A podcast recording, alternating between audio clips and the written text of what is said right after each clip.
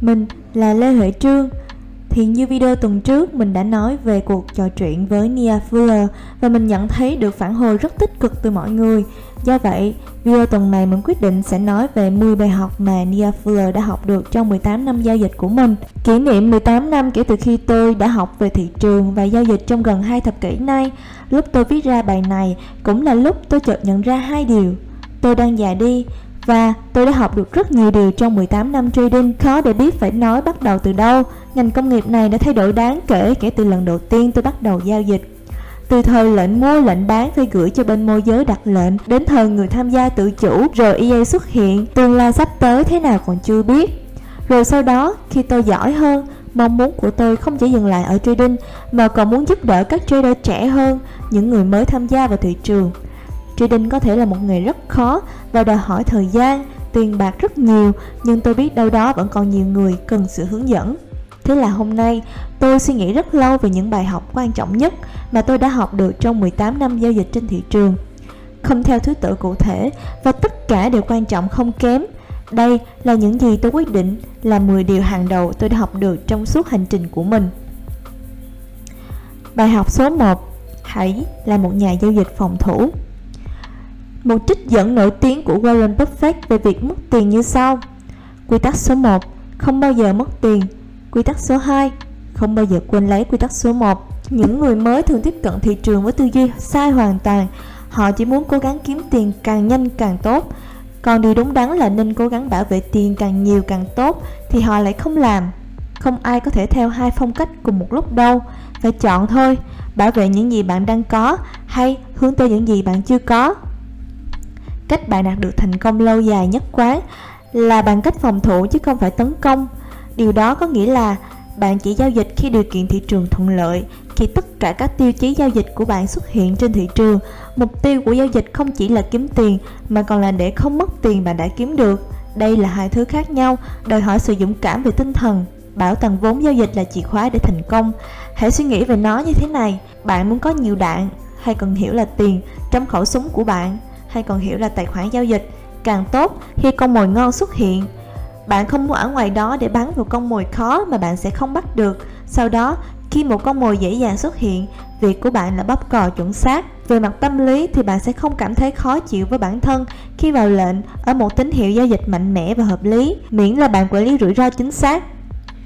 Mục tiêu của tôi với tư cách là một trader là không bao giờ cảm thấy như tôi muốn tự tác mình một phát sau khi giao dịch thua. Bài học số 2 Ngồi xem chart và điều chỉnh lệnh là điều thực sự có hại. Sự tham gia quá mức là một điều tiêu cực Và khi chúng ta tham gia vào giao dịch của mình quá nhiều Nó thường là một điều rất rất xấu. Đã bao nhiêu lần bạn tham gia giao dịch và liên tục kiểm tra rồi giờ stop loss Giờ take profit hay đóng lệnh quá sớm, quá muộn? Điều này là rất phổ biến và là một trong những lỗi giao dịch lớn nhất khiến các trader mất tiền.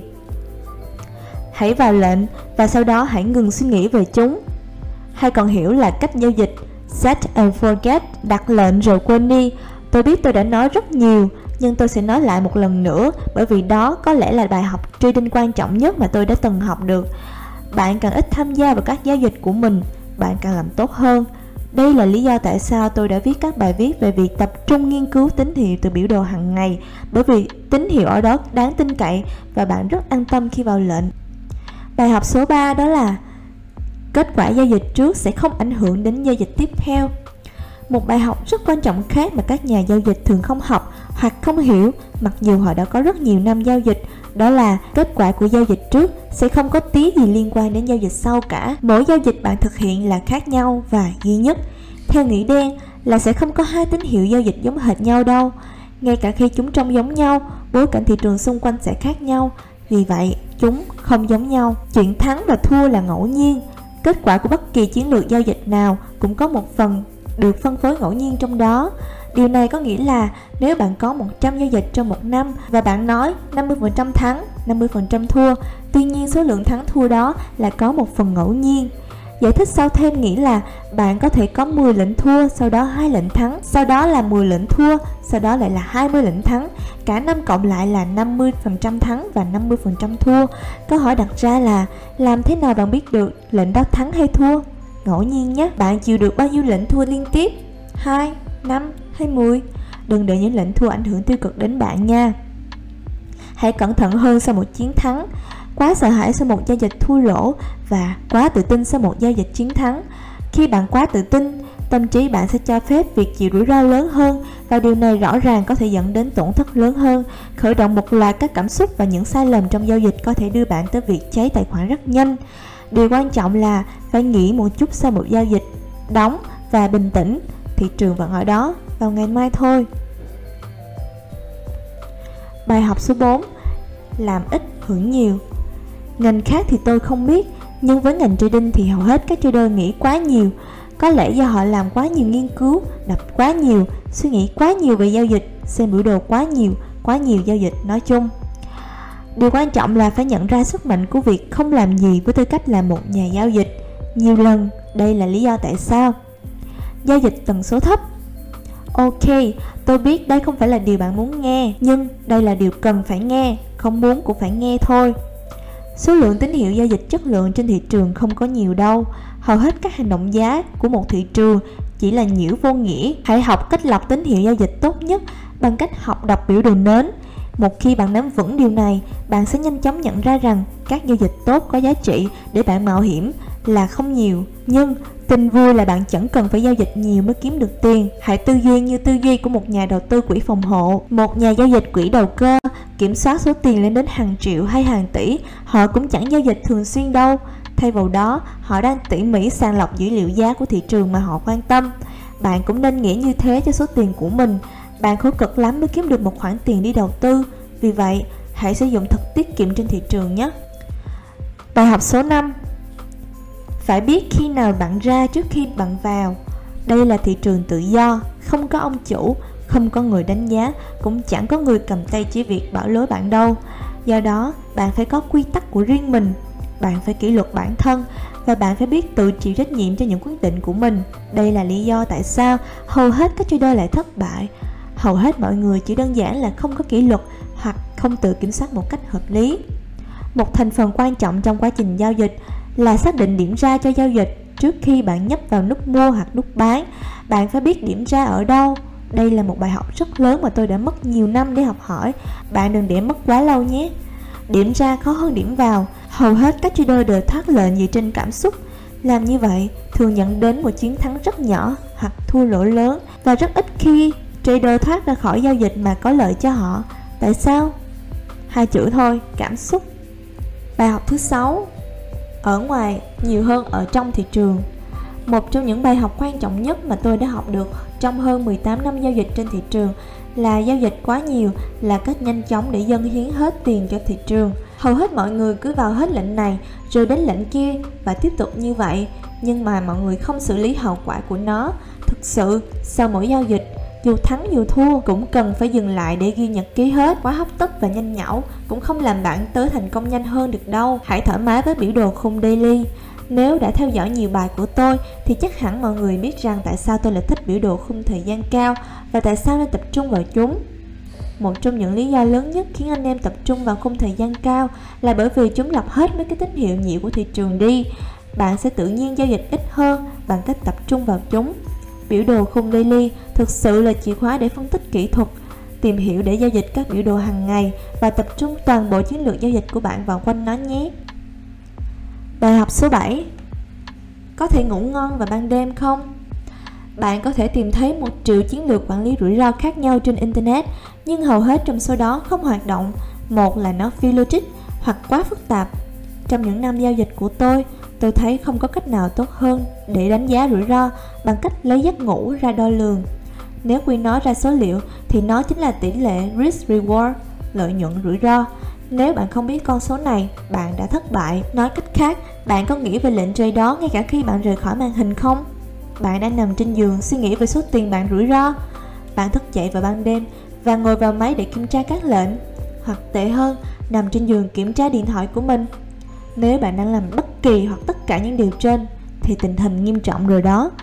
Nếu bạn thấy bạn đang quá lo lắng về các giao dịch của mình và bạn không thể ngủ vì nó, tâm lý sẽ đè bạn chết trước khi lệnh đó chạy xong.